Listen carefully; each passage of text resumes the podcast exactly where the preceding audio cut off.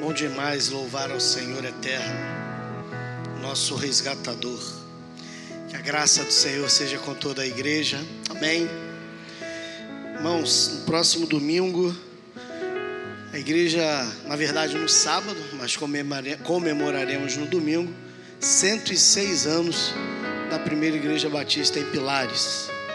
E a melhor maneira de festejarmos o aniversário de uma igreja, sem dúvida alguma, é com batismos. Então nós teremos aqui seis batismos no próximo domingo à noite e também mais seis batismos no dia 10 à noite. Então quero convidar você a estar conosco aqui no próximo domingo e não só estar conosco, mas também convidar aí o máximo de pessoas que você puder para essa festa linda. No domingo que vem à noite estará pregando o pastor Adriano e mais as celebrações do batismo.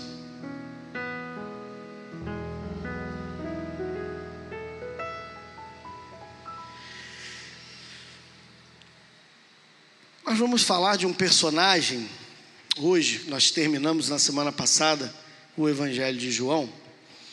E nós vamos falar de um personagem que é um grande nome, um grande guerreiro foi um grande homem do Senhor, mas que recebeu uma tarefa extremamente difícil. Difícil espiritualmente falando, difícil materialmente falando. Uma tarefa que eu não sei se eu aceitaria. Mas sem sombra de dúvida, ele cumpriu a sua tarefa da melhor maneira possível. O nome desse homem é Josué. E eu quero compartilhar com os irmãos os primeiros nove versos do capítulo 1 do, do livro de Josué. Josué, capítulo 1, do verso 1 ao verso 9.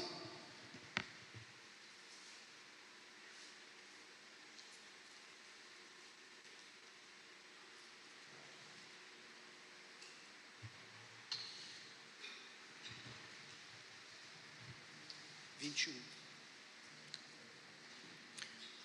Almeida 21. Isso.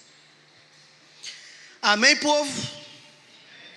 Depois da morte de Moisés, servo de Avé, este falou a Josué, filho de Num, auxiliar de Moisés: Meu servo Moisés está morto. Prepara-te agora, atravessa este Jordão, tu e todo este povo, para a terra que estou dando aos israelitas como disse a Moisés, eu já vos dei todo lugar que pisardes com a sola do pé.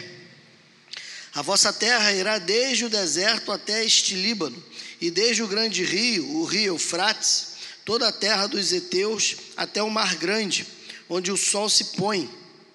Ninguém poderá te resistir todos os dias da tua vida. Como estive com Moisés, assim estarei contigo. Não te deixarei, nem te desampararei. Esforça-te e sê corajoso, porque tu farás este povo herdar a terra que jurei dar a seus pais. Apenas esforça-te e sê corajoso, cuidando de obedecer a toda a lei que meu servo Moisés te ordenou. Não te desvie dela, nem para a direita, nem para a esquerda. Assim serás bem-sucedido por onde quer que andares. Não afastes de tua boca o livro desta lei, antes medita nele dia e noite para que tenhas cuidado de obedecer a tudo o que nele está escrito. Assim farás prosperar o teu caminho e serás bem-sucedido. Não te ordenei isso? Esforça-te e sê corajoso, não tenhas medo, eu te, nem te assuste, porque o Senhor e a Vé teu Deus está contigo por onde quer que andares. Pai, que esta palavra que tem sido muitas das vezes deturpada na boca de muitos como uma palavra de autoajuda ou de afirmações de vitórias que não são reais, possam ser explanadas com a clareza e a profundidade que tu mesmo a revelaste a teu servo Josué. Que possamos entender essas palavras assim como Josué e aquele povo naquele momento também entenderam que a tua boa mão nos conduza nessa reflexão e que não seja de forma alguma a eloquência do homem, mas que seja simplesmente o poder do teu Espírito a agir em cada um de nós. Ministra sobre o teu povo nesta noite, a começar em mim, para louvor e glória de Jesus, em nome de quem oramos. Amém.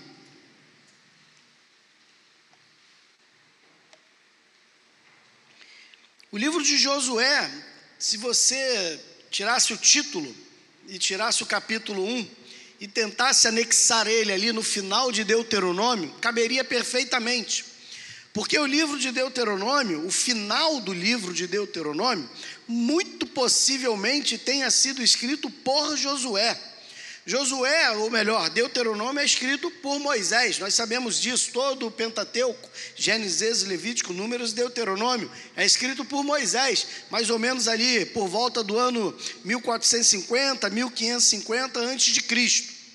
Mas é Josué que faz o compêndio final, até porque o capítulo 34 narra a morte de Moisés, ele não teria como escrever a sua própria morte. Então, possivelmente, o capítulo 34 de Deuteronômio foi escrito por Josué. E Josué começa o seu livro ali no capítulo 1, já iniciando, narrando aquilo que termina no capítulo 34 de Deuteronômio, acerca da morte de Moisés. É assim que Josué começa. Josué começa o livro dele narrando uma crise de liderança no meio do povo. Não uma crise de liderança, é porque havia uma dúvida entre o povo em quem seria o líder. Não, isso já estava destinado pelo Senhor desde o livro de Números. O povo já sabia que o sucessor natural de Moisés seria Josué. Não havia discussão quanto a isso. A crise estava instaurada, talvez nem tanto entre o povo, mas a crise estava instaurada no próprio Josué. E é por isso que ele começa, começa com essa descrição: Moisés morreu. E isso é uma bomba entre o povo. Afinal de contas, esse povo viveu durante 400 anos desesperançoso de um libertador. Esse povo viveu ali escravo no Egito, sem perspectiva de uma melhora. Talvez alguns deles até tivessem apostatado da fé, da promessa que Deus havia dado àquele povo, a promessa dada a Abraão, Isaac e Jacó, de que daria a eles um reino, uma nação, uma terra, uma terra boa, uma terra que mana leite e mel. Ou seja, o povo que agora Parece que em algum momento se esquece dessa promessa e vive ali a sua escravidão no Egito há séculos. Agora esse povo recebe um libertador. A gente conhece a história. A gente sabe que a princípio o povo desconfia, o povo não recebe Moisés com tranquilidade, mas o Moisés ganha o coração do povo. Moisés conquista o povo, e não só o povo, mas o poder de Deus era com Moisés de maneira tal que de fato ele livra Israel das garras do Egito pela mão forte de Yahvé. A gente conhece as histórias. Mesmo que você nunca tenha lido nas escrituras, certamente você já viu algum filme bíblico sobre isso. Você já viu aquele desenho da Disney do príncipe do Egito, que ainda que não retrate fielmente as escrituras, ele vai narrar alguma coisa dessa história. Ele fala, por exemplo, das dez pragas que Deus utilizou para libertar o povo. Ele fala da abertura do Mar Vermelho, onde o povo passa com pés enxutos e os exércitos de Faraó caem diante do Senhor. Nós vimos tudo isso. Nós conhecemos a história. E esse Moisés, que foi um instrumento do Senhor de maneira grandiosa e poderosa, como nunca tinha se visto na história daquele povo, desde a criação do homem, esse homem agora morreu. Como suceder um homem desse? Como suceder um homem que o próprio Josué fala aqui no verso 2, que ele é chamado de servo de Iavé, servo do Senhor, na minha versão, ou na sua. O servo de Iavé, o servo do Senhor aqui é interessante, porque essa expressão nunca fora dada a outro personagem bíblico até então.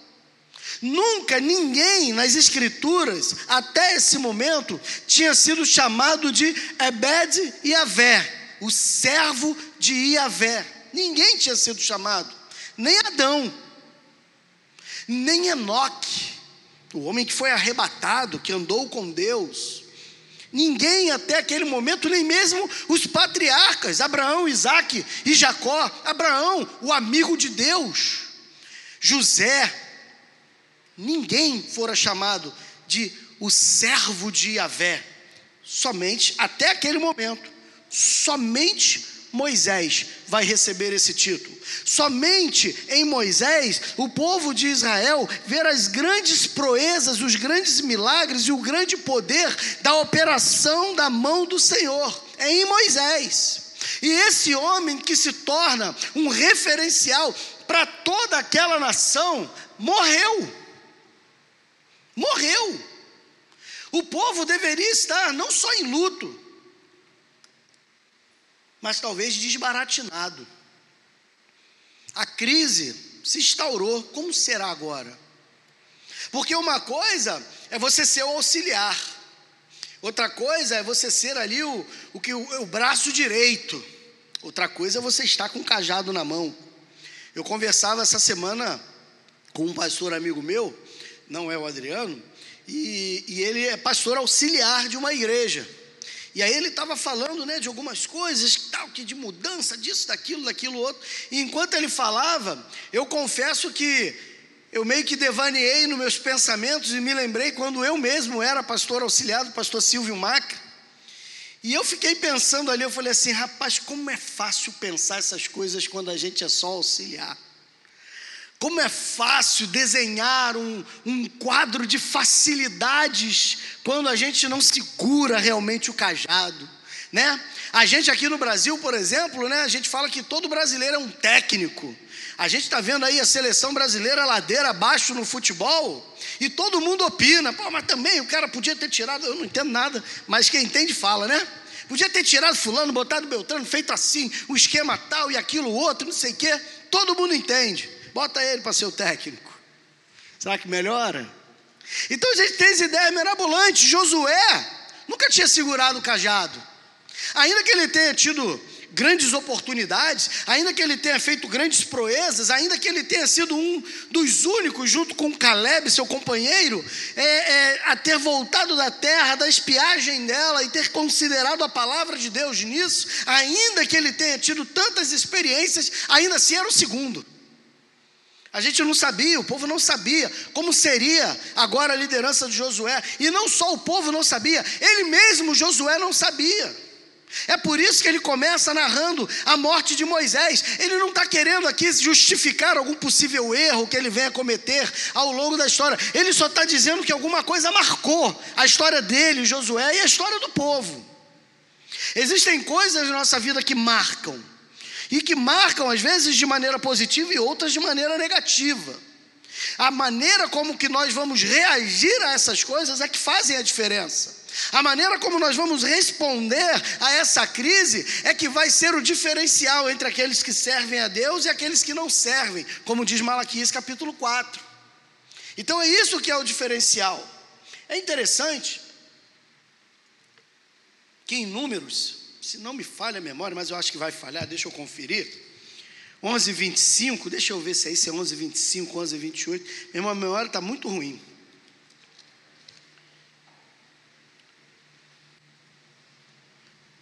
É, não é o 25 não. É o 28. Opa, tá tão ruim não. Então Josué, filho de Num, auxiliar de Moisés desde a juventude, interveio e disse: Só até aqui. Notem, na minha versão diz assim, né? Moisés, é, Josué, filho de Num, auxiliar de Moisés. Talvez na sua Bíblia diga servo de Moisés ou servidor de Moisés. A expressão grega, hebraica ali é mesed. Não é a mesma expressão de servo dado a Moisés. É bed.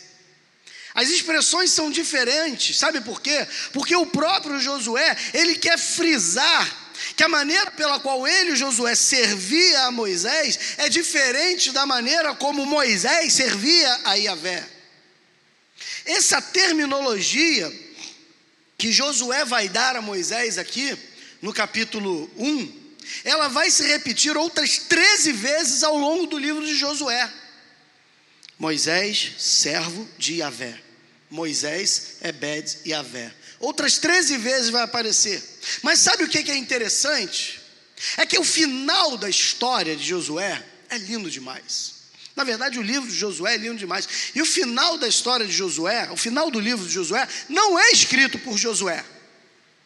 O final da história de Josué é escrito por uma outra pessoa que nós não sabemos quem é, que não é identificado. Pelo mesmo motivo que nós sabemos que o final de Deuteronômio não foi escrito por Moisés, porque Moisés estava morto. Josué, no final, também aparece morto. Então não pode ter sido Josué. Mas sabe como o autor se refere a esse Josué morto?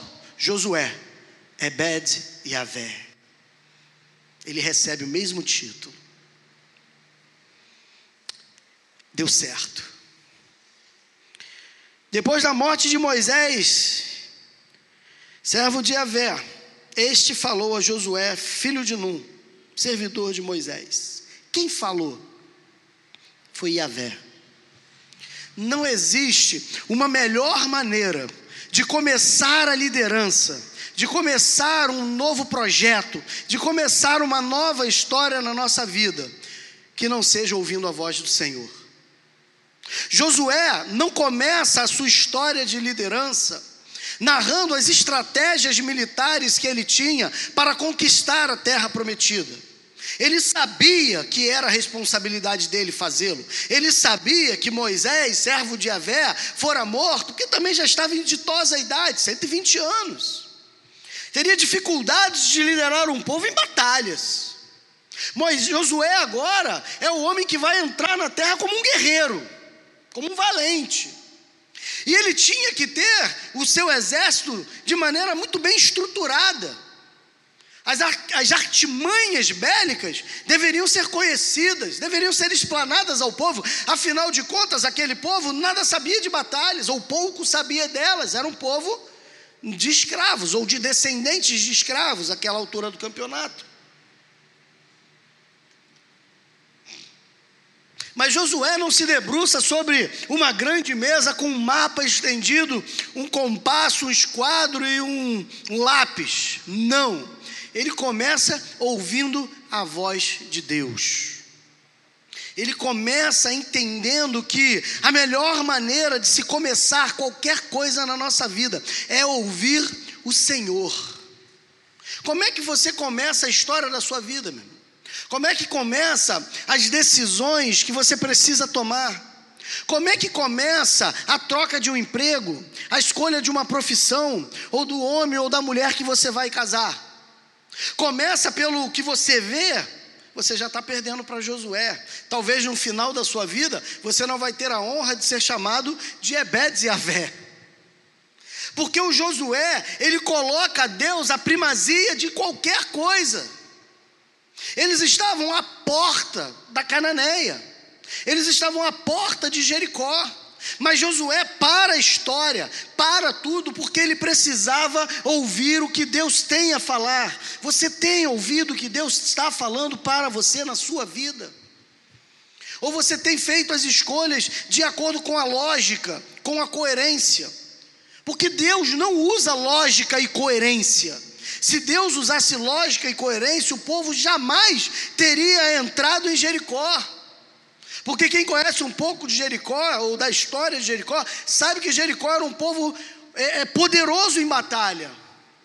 Os próprios espias que olham a terra voltam dizendo isso. Ó, o povo, lembram lá de números? O povo é como um gigante. Nós somos como gafanhotos. É a expressão que eles usam. Nós somos como gafanhotos aos olhos deles. E os espíritos ainda dizem mais. E nós também nos sentimos como gafanhotos. Não é só a maneira como eles nos veem, nós também nos vemos assim. Então, pela lógica, pela coerência, gente, vamos viver como nômade a gente acampa por aqui mesmo, no deserto, a gente vive igual os beduínos aí, nossos antepassados, Abraão, Isaac e Jacó, eram seminômades, então eu acho melhor a gente, porque se a gente entrar, a gente vai ser dizimado. Essa era a lógica. Essa era a coerência. Mas Deus é ilógico, irmãos. Deus não é coerente. Deus não faz as coisas dentro da perspectiva da nossa ótica e visão. Por isso, você jovem, precisa meditar com muita cautela sobre que curso você vai fazer, sobre a pessoa que você tem escolhido para namorar e casar sobre o momento certo de tomar essas decisões. E você, pai e mãe, a mesma coisa. Você, marido, por que, que vai trocar de emprego? Não, porque lá eu vou ganhar mais. Será que é só isso que é preciso saber? Só o dinheiro conta nessa hora? A gente precisa tomar as decisões pautadas naquilo que Deus tem nos orientado a fazer. Mas, Valmir, eu não sei entender a voz de Deus, então vamos aprender. Verso 2: o Senhor começa a falar com Moisés, ou com Josué: Meu servo Moisés está morto. Não tem mais o que fazer, Josué. Prepara-te agora. Não dá mais, não tem para onde ir. Não adianta mais correr para o colo de Moisés. Não adianta mais ir buscar os conselhos dele. Não tem jeito. Agora é você diante do povo. Então, se prepara. Você se preparou para a vida? Uma das maiores crises que nós enfrentamos hoje com a juventude, com essa geração, é a falta de preparo para a vida. Essa juventude, por exemplo, não sabe perder, não sabe ouvir não ela tem dificuldade com o não, tem dificuldade com a derrota. Não são raras as vezes que, que jovens que se iniciam no mercado de trabalho entram em depressão porque não conseguem arrumar emprego rápido ou porque fazem entrevista e ganham um não.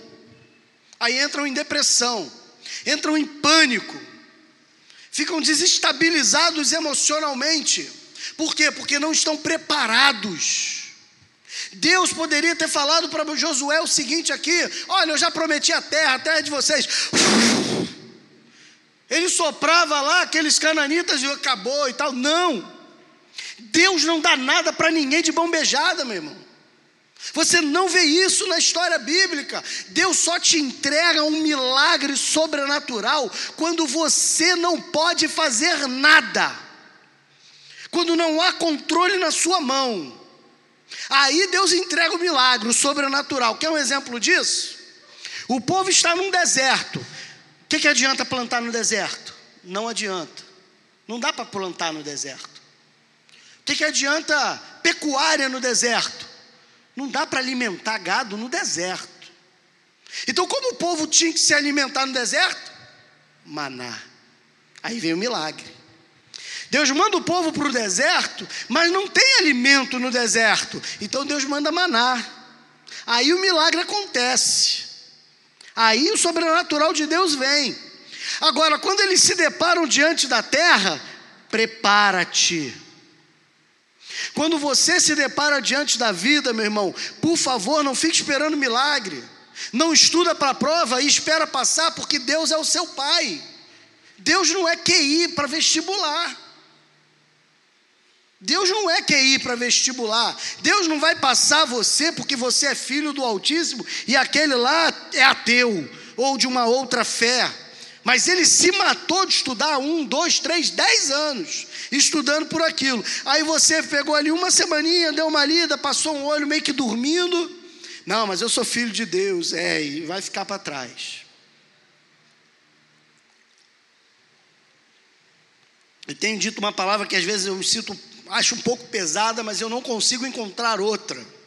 Deus não tem parte com vagabundo. Deus quer pessoas preparadas. Eu tenho uma raiva às vezes, irmãos, confesso, de jargões gospel. Porque jargões gospel, muitas das vezes, são a maior besteira do mundo. E alguns justificam, inclusive, a vagabundagem de alguns. Quer um exemplo? Deus não escolhe os capacitados, Ele capacita os escolhidos. Sabe por quê? Porque o cara não quer se preparar, o cara não quer se capacitar. E aí ele fala: Não, Deus vai me usar. Meu irmão, Moisés foi criado em toda a ciência do Egito. Não havia entre os hebreus ninguém mais preparado do que Moisés. Ninguém era mais preparado do que Moisés. Moisés é o maior legislador do Antigo Testamento. Nenhum outro, nem Davi, nem os profetas, nenhum rei de Israel, nenhum deles. Moisés é o maior líder e o maior legislador da história do povo judeu. Até hoje. O Novo Testamento, o maior legislador do Novo Testamento, o maior doutrinador, o maior teólogo do Novo Testamento é Paulo de Tarso. Ninguém era mais preparado dentre os cristãos do que aquele homem. É por isso que Deus pega ele, não crente, ó, eu preciso de alguém aqui para fazer a minha obra alguém que vai legislar, alguém que vai preparar, alguém que vai ensinar, alguém que vai estruturar e sistematizar toda a teologia cristã. Deixa eu olhar aqui, peraí. Não, o melhor preparado é aquele rapazinho ali que persegue a igreja. Eu vou converter ele. Porque é preparado.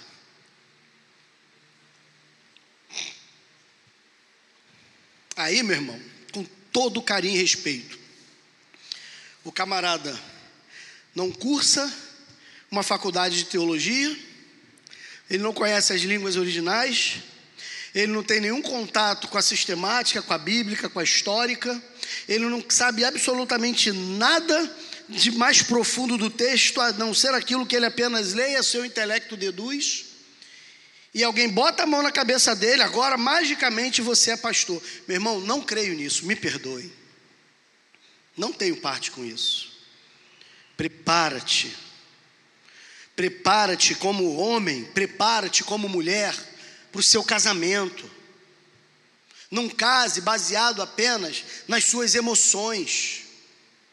Não, eu amo, eu amo, eu amo, eu amo. Que bom, meu irmão. Amar é bom demais. É vital para o casamento, para o sucesso de casamento. Mas prepara-te para ele. Em vez de ficar ali beijando e se agarrando o tempo inteiro no namoro, conversa um pouquinho. Bate o papo um pouquinho. Vai para o casamento e não sabe nada sobre a esposa ou sobre o marido. Não sabe se quer ter filho ou não. Não sabe onde quer morar ou não. Não sabe coisas simples. Coisas do dia a dia. Que talvez até um amigo saiba. Quiçá as coisas menores. Os detalhes da vida. E aí casa, dois anos de casado, está em crise. Por que, que você está em crise? Porque ele falou que não quer ter filho. Mas ele falou agora, ele queria antes. Não, antes eu não sei. Pô, então peraí. Não há diálogo. Não há conversa. Prepara-te para a tua profissão. Antigamente, bastava você ter um segundo grau, ensino médio, né? Você arrumava um bom emprego, você é jovem, preste atenção nisso. Depois de um tempo, queriam faculdade no mínimo.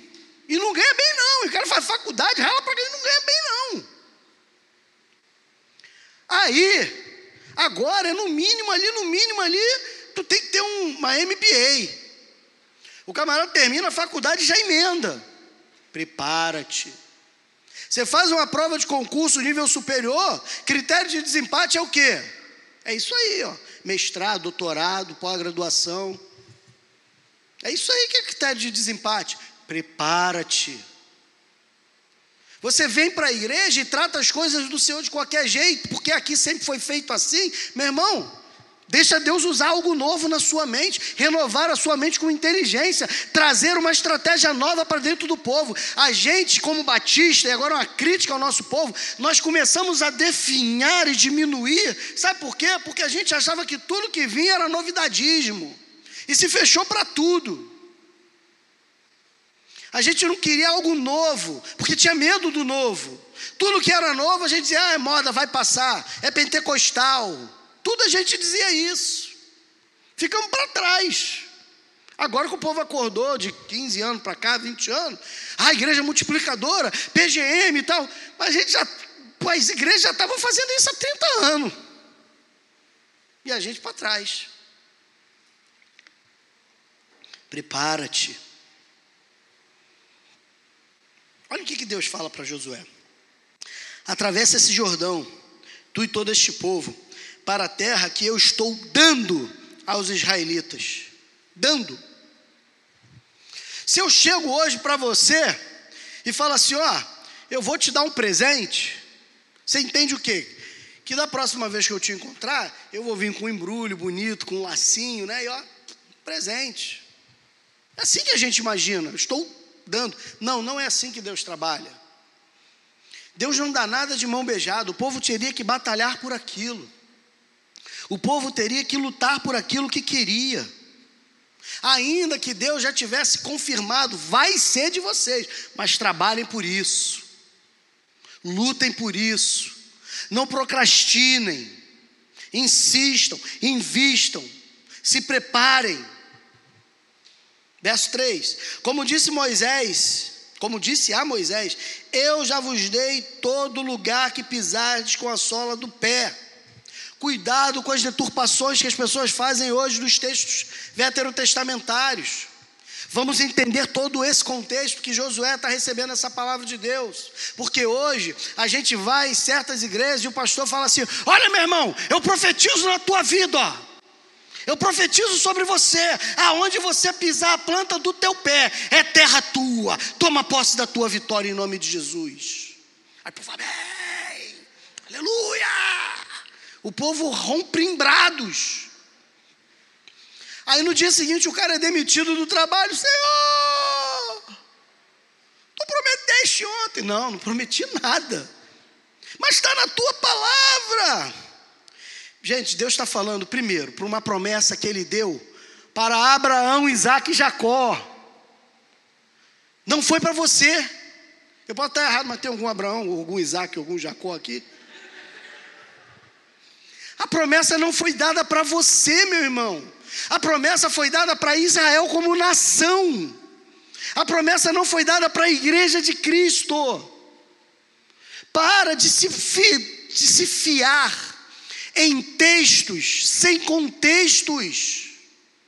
Essas promessas não se aplicam na tua vida, não se aplicam na sua igreja, não se aplicam na sua casa. Não é uma promessa de Deus para você botar o teu pé em algum lugar e ser terra tua. Não é. Eu me lembro de uns 20 anos atrás.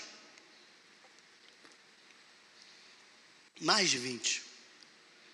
Eu fui numa igreja em Nilópolis. Era uma igreja famosa na época. Fui lá no culto. E a primeira coisa que me chamou a atenção é que a gente teve uma hora e dez minutos só de louvor.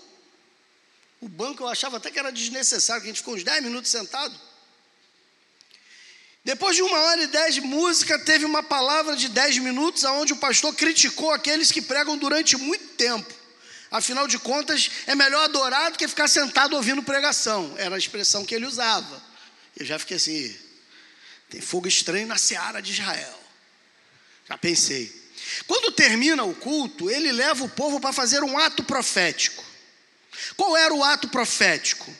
O povo deveria sair marchando, e era noite, marchando até uma caixa econômica federal que tinha de esquina grande e o povo ia botar a mão na parede lá da Caixa Econômica, porque aonde botar a planta do teu pé é terra tua.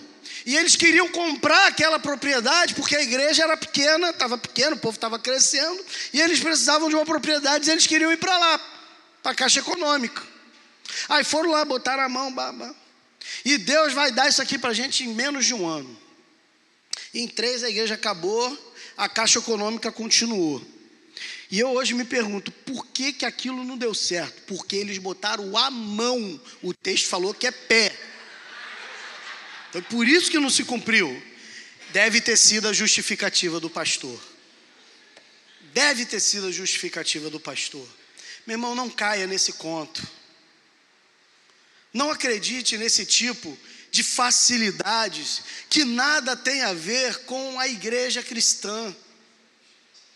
Deus usa esse texto aqui, essa palavra para Moisés, para Josué, para mostrar para Josué que ele iria honrar a sua palavra dada aos seus antepassados. E a promessa de fato se cumpriu, mas se cumpriu em Israel e não na igreja, porque Deus não prometeu isso para ela. A vossa terra irá desde o deserto até este Líbano, e desde o grande rio, o rio Eufrate, toda a terra dos heteus até o grande mar, onde se põe o sol. O grande mar aqui é o mar Mediterrâneo.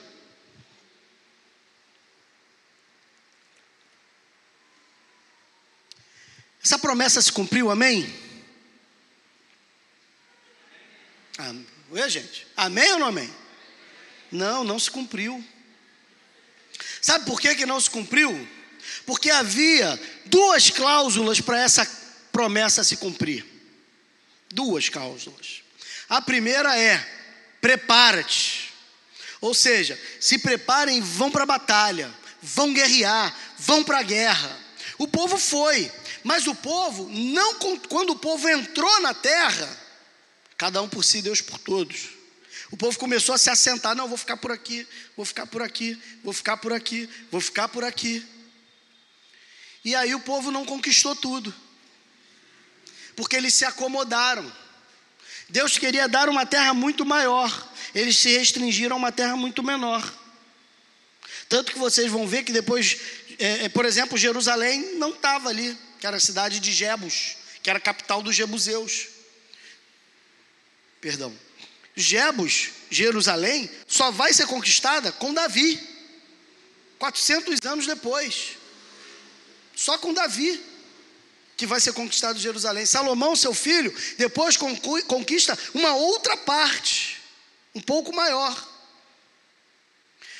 E mesmo assim não conseguiram conquistar tudo, porque não continuaram o avanço que Deus mandou. Meu irmão, Deus às vezes de fato quer nos dar coisas que não recebemos porque nós não perseveramos em continuar. Porque a gente desiste, porque a gente é procrastinador, porque a gente não tem fé, porque a gente não tem relacionamento para saber a direção que Ele quer dar. E se você não fizer a sua parte, meu irmão, Deus não vai criar um sobrenatural porque você é preguiçoso, ou porque você não ouve a sua voz, ou porque você não entende o Deus que serve. Ele não vai criar um sobrenatural para isso. O nome já diz. Isso é interessante também, né? Esse negócio de sobrenatural. Porque tem igrejas que o sobrenatural deixou de ser sobrenatural, se tornou natural. Todo mundo que está doente sai curado, todo domingo, ou toda quinta, ou toda sexta. Todo mundo que tem um problema conjugal é resolvido. Todo mundo. Que... De maneira miraculosa. Então não é mais sobrenatural, é natural. Porque sobrenatural é algo esporádico, é uma ação transcendental de Deus, aonde nós não conseguimos agir. Aí o sobrenatural vem. Cuidado com essas promessas. Segundo, o segundo critério vai estar um pouquinho mais lá na frente, a gente já vai ver. Ninguém poderá te resistir todos os dias da tua vida, como estive com Moisés. Assim estarei contigo, não te deixarei, nem te desampararei. Olha só o que, que Deus está falando: eu vou estar do teu lado, eu vou caminhar contigo, eu não vou te abandonar. Todos os momentos eu vou ficar com você. Mas em nenhum momento ele disse que seria fácil. Em nenhum momento Deus fala para ele que, olha, fica tranquilo, sopra ali que cai. Nenhum momento Deus disse isso. Das facilidades que nós esperamos ter porque somos crentes. Não aparece isso nas Escrituras. Não aparece na Bíblia dizendo essas facilidades que nós vemos hoje sendo vendidas na mídia evangélica. A promessa de Deus é que Ele estaria conosco todos os dias da nossa vida, e Ele está. Jesus nunca sai do seu lado, independente daquilo que você passe. Eu creio nisso. O Espírito Santo nunca abandona você, nem no pior do deserto, nem no pior do luto, nem na mais intensa tempestade. O Espírito Santo estará contigo todos os dias da sua vida. Eu creio nessa palavra. Mas isso não quer dizer que a tempestade não vai vir. Isso não quer dizer que o deserto não vai aparecer.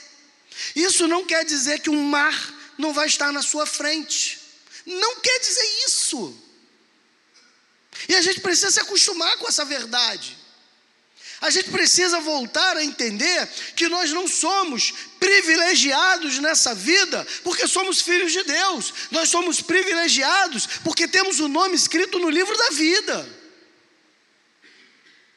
Quando os apóstolos ficam todo bobo, todo felizes pelas proezas que eles realizaram, Jesus fala para eles: vocês não têm que ficar todo bobo por causa disso. Vocês têm que ficar felizes porque o nome de vocês está escrito lá em cima.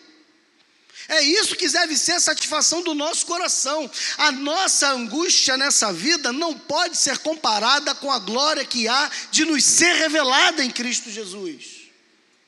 As circunstâncias dessa vida não podem nos frear, porque a nossa esperança está num além muito maior do que, que, que, do que aquilo que nós vivemos aqui. Nós não estamos plantados aqui, a nossa raiz não pertence a esse solo.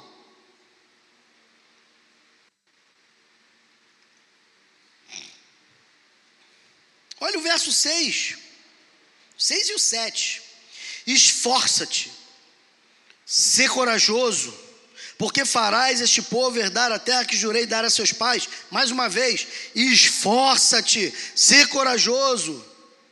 Deus repete: tem esforço, tem suor, tem lágrima, tem sangue se esforça, tenha coragem, não desista das coisas, não desista da luta, não desista da sua vida, não desista do seu casamento, não desista de continuar estudando, não desista, meu irmão. Eu estou cansado, meu irmão, é assim para todo mundo. Todo mundo fica cansado, meu irmão. A minha mãe saía de casa quatro e meia da manhã para trabalhar em Angra dos Reis todos os dias. Ela pegava e ela não ia de ônibus especial para economizar dinheiro, ia de baldeação até Angra dos Reis. Pegava um ônibus para a Avenida Brasil, da Avenida Brasil pegava um ônibus para Mangaratiba, e Mangaratiba pegava um ônibus para Conceição do Jacareí, em Conceição do Jacareí pegava um ônibus para Angra dos Reis. Fez isso durante cinco anos. Saía de Angra dos Reis, ia direto para a faculdade, fazer psicologia, na Celso Lisboa, no Sampaio.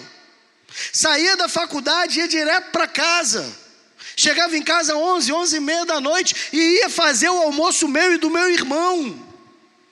Pergunta para ela se foi fácil, mas ela se formou, clinicou, trabalhou e se aposentou e criou dois filhos. A vida é dura para quem é mole. A gente está lidando com uma geração que só fala que está cansada só estuda, não trabalha, não vira uma laje, não faz nada dentro de casa e só vive cansada. São fracos, frouxo. A gente precisa, e agora eu estou falando para pai e mãe, a gente precisa botar os nossos filhos no rumo. Mostrar para eles que a vida não é um todinho gelado, não é um danoninho, que tem dificuldade, que no mundo nós teríamos aflições. A gente está vivendo, ensinando filho e filha a ser frouxo na vida, que não consegue fazer nada.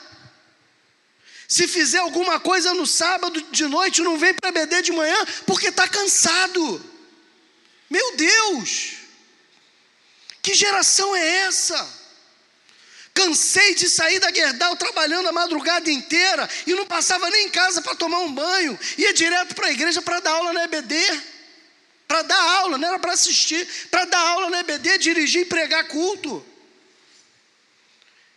Depois vinha para a igreja às seis horas da tarde, para a classe de união de adolescentes, para estar tá ali lecionando, ensinando, estar tá no culto sete horas da noite, para dez horas e de novo para Guerdal em Santa Cruz. Talita está aqui que não me deixa mentir nem dormia, casado, cheio de compromisso na igreja, fazendo faculdade à noite. E agora os nossos filhos não podem nem estudar e trabalhar. Por quê? Você fez isso a vida inteira, está vivo, é um baita profissional, é um pai, é uma mãe, mas o meu filho não pode. Tem uma frase de um homem, esqueci o nome dele, Sheikh Rashid que eu uma vez recebi. Parece que ele é o fundador da cidade de Dubai.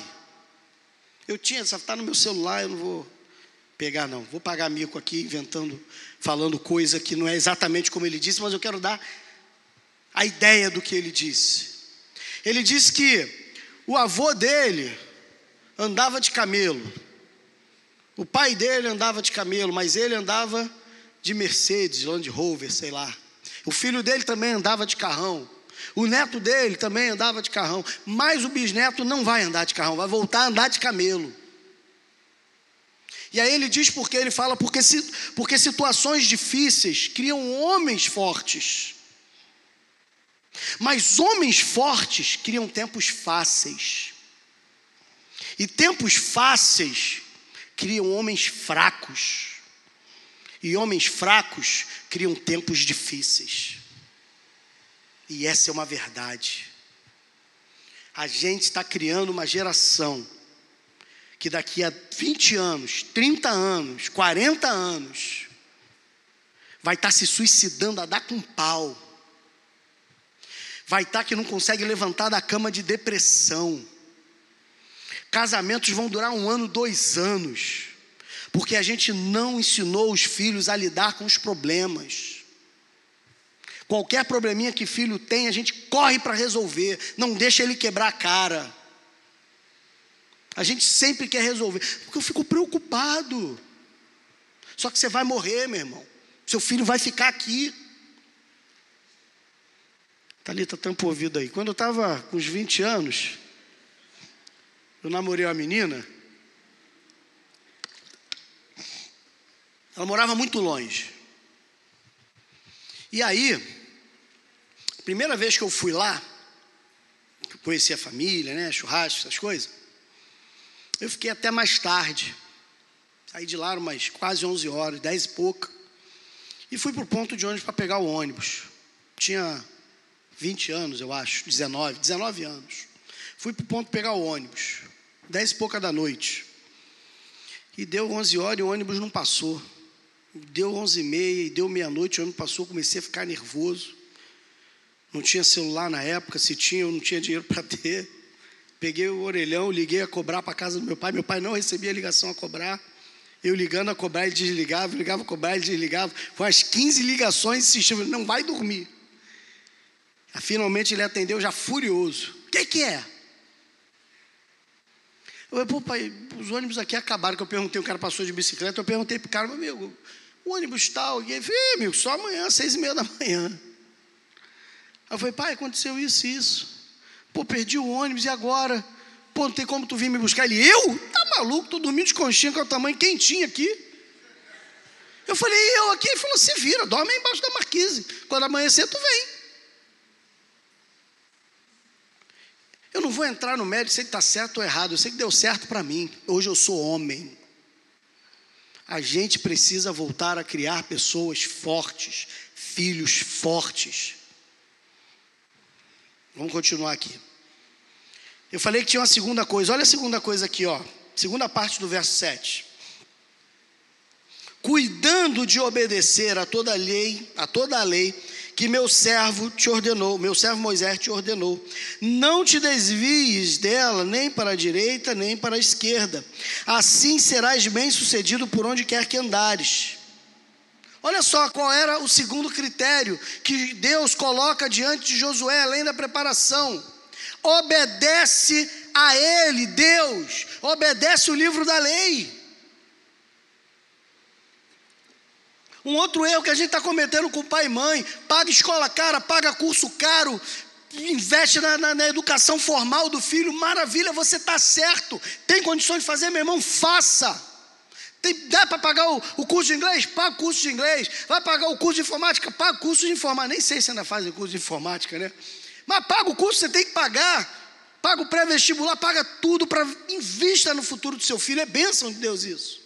Mas você já escreveu o teu filho na EBD? Você já escreveu o seu, curso, o seu filho no curso de introdução bíblica? Que a gente faz aqui uma vez por ano? No curso de dons espirituais? Você já escreveu seu filho no panorama do Novo Testamento? No curso de evangelismo discipulado? Tu já escreveu o teu filho em alguma coisa dos cursos? Você já perguntou ao teu filho, filho, tu já fez esse curso? A gente não faz isso. Você senta com o teu filho para tirar a dúvida da Bíblia com ele? Não, eu tenho mais do que ele.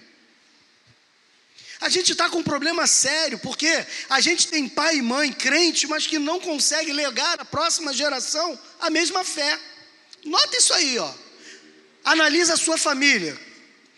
Se você vem de berço cristão, seus pais eram crentes, seus bisavós eram crentes, seu avô era crente, sua avó era crente, você é crente. Analisa, faz uma contagem de geração que você vai perceber que a fé nas famílias dura normalmente duas, no máximo três gerações, depois apostasia. Repare isso aí. Ah, o meu pai era crente, eu sou crente, mas o meu filho está desviado. Repara isso aí. Meu pai era crente. Não é meu, meu pai, não, estou dando exemplo. Meu pai não é crente, infelizmente. Meu pai era crente, eu sou crente, meu filho está desviado. Pode fazer as contas aí na sua família, na família dos seus amigos. Eu estava conversando com o Adriano semana retrasada sobre isso. A gente estava conversando sobre algumas pessoas na igreja lá, né, que eu fiz parte muitos anos. São pessoas idosas, hoje com 90 e poucos anos, 80 e poucos anos. E a gente estava conversando, pô, fulano de tal. Eu falei, caramba, Adriano, não está vivo ainda. Tá, eu falei, pô, glória a Deus e tal. E o filho dele, fulano de tal, está afastado. Pô, lembra daquele menino que foi embaixador com a gente e tal? Ih, filho da irmã tal, neto da irmã tal, é ele mesmo. Eu, pô, morreu semana passada, cara, teve um infarto fulminante. Pô, mas tinha voltado, se reconciliado, nada, queria nada com o evangelho. Totalmente longe, distante de Deus. Sabe por quê, meu irmão? Não é porque o pastor não prega Sabe por que, que a gente fica dando desculpa? Não, meu filho está desviado, porque passou por aqui um pastor que não prestava e aquele pastor desviou todo. Meu irmão, ninguém se desvia por causa de pastor. A gente se desvia, desvia porque não nasceu de novo. É por isso que a gente se desvia, porque quem nasceu de novo, vem o pastor, vem o diácono, vem a equipe de louvor, vem a igreja inteira contra você, sabe o que você faz? No pior cenário, você troca de igreja, mas você não troca de Deus. Você vai para outra congregação. Depois as coisas se amansam, você até volta se quiser. Ou fica por onde está, se já formou-se lá. Mas você não abandona Jesus. Agora, sabe por que, que a gente abandona? Porque a gente não experimentou as palavras do apóstolo Paulo. Nada nem ninguém poderá nos separar do amor de Deus que está em Cristo Jesus, o nosso Senhor. Você não nasceu de novo, por isso você largou. Por isso seu filho largou. Para de culpar os outros. A responsabilidade é sua, que não imprimiu o evangelho na vida e no caráter do seu filho. O verso 8 fala assim: Não afaste da tua boca o livro desta lei, antes medita nele dia e noite, para que tenhas cuidado de obedecer a tudo que nele está escrito. A palavra de Deus aqui dirigida para Josué é: enche a tua boca, enche a tua mente, enche o teu coração com a minha palavra. Deixa que as minhas palavras brotem de você, saiam de você, fluam de você. Agora a gente só quer falar da palavra de Deus para ameaçar filho, só para fazer ameaça. A gente só usa a palavra para aquilo que nos beneficia. Posso todas as coisas naquele que me fortalece. Onde está escrito isso? Nem sabe. Qual é o contexto disso? Também não sabe. Você entrou aqui, quando me ouviu pregar esse, ler esse texto, talvez você tenha entrado pensando assim, hoje a palavra vai ser daquelas, né? Cheia de palavras de autoajuda aqui, né? Ser forte, ser corajoso. O povo gosta de ouvir isso. Meu irmão, não é isso que Josué está ouvindo de Deus, não. O que Josué está ouvindo de Deus é que ele precisa se permanecer firme, porque as promessas de Deus para a vida dele só vão se cumprir se ele permanecer firme se ele obedecer a palavra, se ele meditar na palavra, se ele levar aquele povo a meditar na palavra. Quando Josué está perto a porta da terra prometida, já entrando, quando ele na verdade ele já está na terra prometida, ele não está em toda a terra, mas ele já está na terra, o povo começa a se contaminar com aqueles deuses, com os deuses dos cananitas. O povo começa a se corromper. O povo começa a se desviar. Ele reúne o povo e fala: Eu e a minha família já tomamos uma decisão. Nós serviremos o Senhor. Vocês escolhem o que vocês vão fazer da sua vida. Aí a gente pega essa palavra de Josué e fala que é profecia. Eu profetizo sobre a minha vida. Que eu e a minha casa serviremos ao Senhor. Isso não é profecia, é decisão. Foi uma decisão tomada. Eu e a minha casa vamos servir a esse Deus maravilhoso, ao qual nós temos servido a vida inteira. Nós não nos dobraremos aos deuses dos amorreus, dos heteus, dos heveus ou dos jebuseus. Nós não nos dobraremos diante deles. Mas a prosperidade, os deuses estão dando prosperidade para eles, não importa. Eu e a minha casa serviremos e Iavé somente. Sabe o que, que o povo fez? Se corrompeu. Vai lá para o livro de Juízes, ver o que, que aconteceu com o povo que andou com Moisés, com o povo que andou com Josué. O livro de Juízes começa dizendo que o povo, cada um fazia o que era bom aos próprios olhos, ou seja, não havia mais lei na terra. A lei de Moisés que ele ordenou, não havia mais, o povo fazia o que queria. O legado que você e eu vamos deixar, qual é? Qual é o legado? Palavras de efeito? Palavras de autoajuda? Lembra-te da tua criação.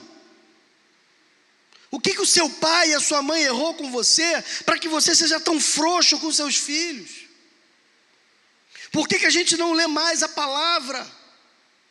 Em família. Eu sei que é difícil, irmão. Para mim também é. A gente chega cansado, exaurido. Os filhos estão sempre ocupados. Para encerrar o verso 9. Não te ordenei eu isso? Esforça-te, ser corajoso, não tenha medo, nem te assuste, porque o Senhor teu Deus está contigo por onde quer que andares. Não te ordenei isso? Foi uma ordem, não é uma opção, não é uma escolha, é uma ordem. A gente precisa cumprir. A coisa mais difícil que tem para fazer, meu irmão, por um, sabe o que é mais frustrante para o pastor? Pregar para crente. Porque não tem coração mais duro do que coração de crente. A gente prega para o ímpio, ele chora, ele se emociona. Ele entrega a vida a Cristo em singeleza de coração. Cinco anos depois, ele já acha que sabe tudo. Quando foi a última vez que o Espírito Santo mudou alguma coisa no teu caráter? Quando foi a última vez que o Espírito Santo mudou algum pensamento que você tinha? Qual foi a última vez que o Espírito Santo tocou em você para falar: olha, isso que você está fazendo não é a minha vontade, essa roupa que você usa não é do meu agrado, esse pensamento que você tem não vem de mim, as palavras que saem da tua boca me envergonham. Quando foi a última vez que o Espírito Santo agiu assim e você foi transformado? Ah, foi há oito anos, então de oito anos para cá você não precisa ser mudado em nada. Você já mudou tudo na sua vida. Você já atingiu a estatura do varão perfeito? Pode ser transladado assim como foi Enoque e Elias? Não, que isso, Valmir? Então, meu irmão, bota a tua cara no pó e fala para Deus, Senhor, em nome de Jesus, mata quem eu sou, para que eu viva para a glória do teu nome. A ordem que tu me deu é que eu cumpra a tua vontade, é que eu obedeça a tua lei. Então, por favor, mesmo que doa, mesmo que sangre, mesmo que faça qualquer coisa comigo, mas eu quero fazer a tua vontade. Tem coragem de fazer essa oração, irmão? Tem coragem? Porque o texto fala, ser corajoso. Para fazer essa oração tem que ter coragem. Deus não tem nos dado espírito de covardia, mas de poder, de autoridade. Não é de covardia. Tem, Deus não trabalha com covarde, meu irmão. Vocês lembram desse mesmo Moisés que estava morto? Que o texto começa estava morto, ele tenta fugir. Ele tenta correr quando Deus fala para ele: vai lá no Egito libertar o povo. Não, senhor, eu sou pesado no falar, não sei. Ele tenta uma escapa dela. E Deus fala para ele: Não sou eu que faço o cego ver, o surdo ouvir, sou eu que estou mandando. Vai e faz o que eu estou mandando. Deus não trabalha com covarde.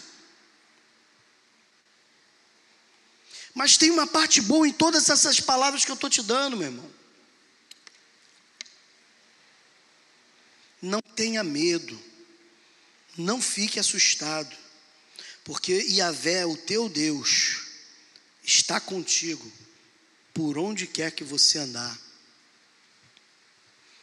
É muito difícil ser jovem hoje. Já era na minha, na minha época. Na sua é mais do que na minha. Muito mais, eu sei disso. Foi difícil para o meu pai e para minha mãe ser pai e mãe. Mas é muito mais difícil para mim e para minha esposa. E vai ser mais difícil para minhas filhas. As coisas não vão melhorar daqui para frente. Os tempos se abreviam. Só vai piorar. Mas não tenha medo. Não te apavores.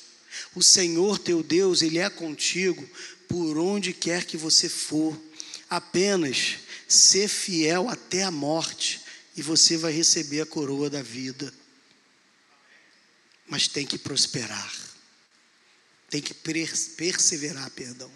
Você precisa perseverar. Jesus conclui o sermão, da, do, o sermão apocalíptico, lá de Mateus 24, dizendo: Aquele que perseverar até o fim será salvo. Não é que vai até a metade, porque aquele que lança a mão do arado e olha para trás, não é digno dele. Não é. Vamos orar? Feche teus olhos. Vamos falar com Deus. Essa vida é muito difícil, meu irmão. Faça a sua oração. Coloque-se diante do Senhor nessa hora. Não deixa que essa mensagem seja apenas mais uma que você ouviu num domingo. Não deixa que essa mensagem seja apenas para você sair daqui, ah, pô, pastor também, palavra dura, só fala isso com dureza, com aspereza. Não deixa o diabo encher teu coração disso, não, meu irmão. Recebe de Deus aquilo que Ele trouxe para a tua vida nessa noite. Deixa o Espírito Santo realmente fluir e trabalhar no teu interior, no teu coração, fazendo as mudanças que Ele quer operar, matando aquilo que precisa morrer. Vai doer, eu sei que vai. Vai machucar? Eu sei que vai. Vai deixar marca, cicatriz? Vai, vai. Eu sei que vai. O apóstolo Paulo falou: Eu trago em mim as marcas de Jesus. Vai deixar marca. Se não for física como a de Paulo, vai ser espiritual, vai ser material, vai ser psicológica, vai ser emocional, vai deixar marca, vai doer, tu vai ter que lutar contra isso todo dia.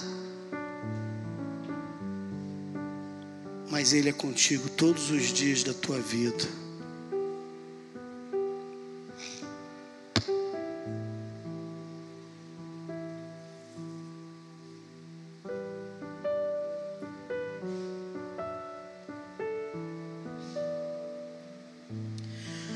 Senhor, a tarefa de Josué não era fácil. Apesar da tua promessa, que aonde botasse o pé deles seria a terra deles. Ainda que havia uma promessa de que eles possuiriam toda aquela terra, Senhor. Não seria fácil. Eles teriam que se preparar. Eles perderiam batalhas. Eles entrariam em conflitos e guerras. Teriam baixa nos exércitos. mas a recompensa chegou. A terra foi possuída conforme a tua palavra. Ah, Senhor, não é diferente hoje. Tantas coisas na nossa vida, Senhor, tantas promessas, tantas crenças, tantas certezas que vão caindo ao longo do caminho, porque não foram dadas pelo Senhor, mas pela nossa própria emocionalidade por textos deturpados, por homens que não conhecem a tua palavra. No mundo nós teríamos aflições, teríamos lutas, teríamos problemas. Mas a tua palavra nos incita à obediência, à fidelidade, a não sermos frouxos no dia da angústia, a não nos curvarmos pelas circunstâncias. A tua palavra nos ensina que a nós, teus servos, basta-nos temer ao Senhor e guardar os teus mandamentos. Esse é o dever de todo homem. Mas nesse mundo teríamos aflições e provações e lutas. Mas a terra prometida está logo ali, Senhor. Ah, Pai, que está aqui desta casa de oração, cada um desses que ouvem, possam de fato falarem ao fim da sua vida, assim como Paulo falou: combati o bom combate, encerrei a carreira e guardei a fé. Que a gente combata esse bom combate de fato. Que a gente não fique se escondendo nas trincheiras da vida. Dá-nos sabedoria, coragem e força, Senhor. Porque tu estará conosco e isso para nós deve ser o bastante, não precisamos de mais nada. Ajuda-nos, Pai. Ajuda-nos que o ânimo da tua igreja, desses que ouvem, sejam renovados pelo poder do Espírito de Deus. Que tu traga ao coração de cada um deles, Senhor, o óleo da alegria mais uma vez. Um espírito de esperança e fé, de perseverança para não desistirem, mas para continuarem na lida desta vida. Porque a nossa leve e momentânea tribulação não podem ser comparadas com a glória que há de nos ser revelado em Cristo Jesus. Que assim seja sobre o teu povo e sobre a tua igreja. Ora, aquele que é poderoso para fazer infinitamente mais, conforme tudo aquilo quanto pedimos ou pensamos, segundo o seu poder que em nós opera. A Ele seja a glória na igreja desde agora e para todo sempre. E a igreja de Deus diz: Boa noite, uma boa semana, que Deus te abençoe em nome de Jesus.